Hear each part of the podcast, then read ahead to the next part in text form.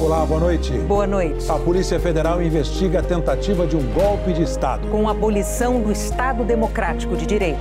Autorizada pelo Supremo Tribunal Federal, a operação tem como alvos o ex-presidente Jair Bolsonaro, ex-assessores dele, quatro ex-ministros e o ex-comandante da Marinha. Na sede do partido de Bolsonaro, agentes apreendem um rascunho de um documento com argumentos para decretar um estado de sítio. Entre os elementos que embasam as buscas, um vídeo em que o ex-presidente exige que ex-ministros ataquem as eleições. E a discussão sobre um plano de golpe com a prisão do ministro do Supremo, Alexandre de Moraes. Jair Bolsonaro está proibido de deixar o país e de conversar com os investigados. Três pessoas foram presas preventivamente. O presidente do Partido Liberal, Valdemar Costa Neto, foi preso em flagrante por ter em casa uma arma irregular e uma pepita de ouro que pertence à União. Em São Paulo, a Secretaria de Segurança Pública monta um gabinete na Baixada Santista por causa da onda de violência. E nossos enviados especiais ao Chile relatam a dor de quem perdeu amigos e parentes nos incêndios da semana passada. O Jornal Nacional começa agora. A Polícia Federal fez hoje uma operação para investigar uma tentativa de golpe de Estado. Entre os alvos estão o ex-presidente Jair Bolsonaro, militares de alta patente, quatro ex-ministros e ex-assessores do governo Bolsonaro. A Polícia Federal cumpriu quatro mandados de prisão preventiva e 33 de busca e apreensão em nove estados e no Distrito Federal. A operação é o desdobramento de vários inquéritos que tramitam no Supremo Tribunal Federal, o principal deles, o das milícias digitais. Segundo a investigação da Polícia Federal, os alvos se dividiam em seis núcleos, que agiam de forma simultânea e coordenada com o objetivo de dar um golpe de Estado e impedir a posse do presidente Lula. A Polícia Federal esteve na residência do ex-presidente Jair Bolsonaro, em Angra dos Reis, no Rio de Janeiro, para apreender o passaporte dele. A defesa de Bolsonaro informou que o documento já foi entregue à PF. Segundo as investigações, ele teria participado ativamente da tentativa de golpe para permanecer no poder. Em Brasília, os policiais também cumpriram mandado de busca e apreensão contra o presidente do PL, Valdemar Costa Neto. Eles foram até a sede do partido, pelo qual Bolsonaro concorreu à reeleição em 2022. Valdemar foi preso em flagrante por estar com uma arma de fogo com o registro vencido e em nome de outra pessoa. Também na sede do PL, os agentes encontraram um documento com argumentos para a decretação de um estado de sítio e da garantia da lei da ordem no Brasil.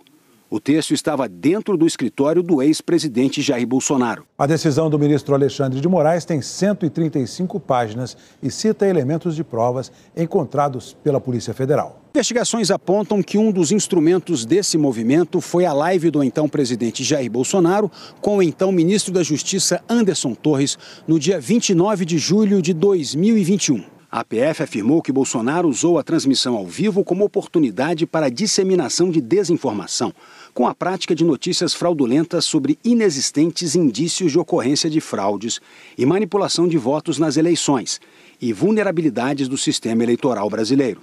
Moraes cita ainda que no dia 5 de julho de 2022, segundo a Polícia Federal, Bolsonaro fez uma reunião com o alto escalão do governo para coagir os ministros e todos os presentes, para que aderissem à ilícita desinformação apresentada no encontro.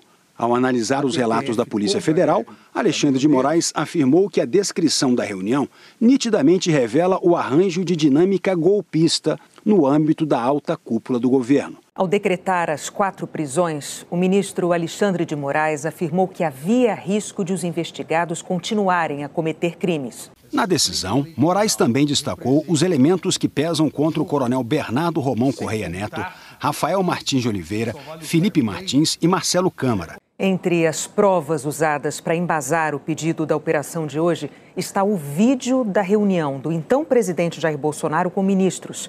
A gravação estava na casa do ex-ajudante de ordens de Bolsonaro, Mauro Cid.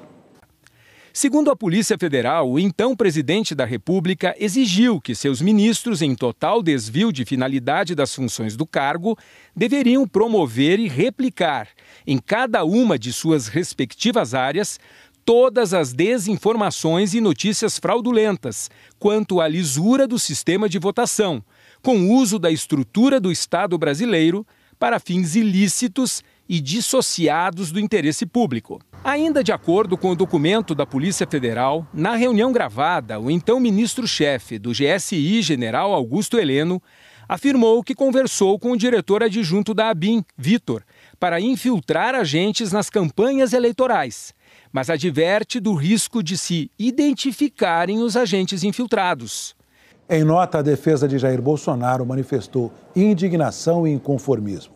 Afirmou que o ex-presidente jamais compactuou com qualquer movimento que visasse a desconstrução do Estado democrático de direito ou das instituições, que Bolsonaro vem sendo alvo de repetidos procedimentos que insistem numa narrativa divorciada de quaisquer elementos que amparassem as graves suspeitas e que, apesar de sempre se voluntariar e se disponibilizar a comparecer às convocações feitas por determinação do Supremo, teve o passaporte apreendido.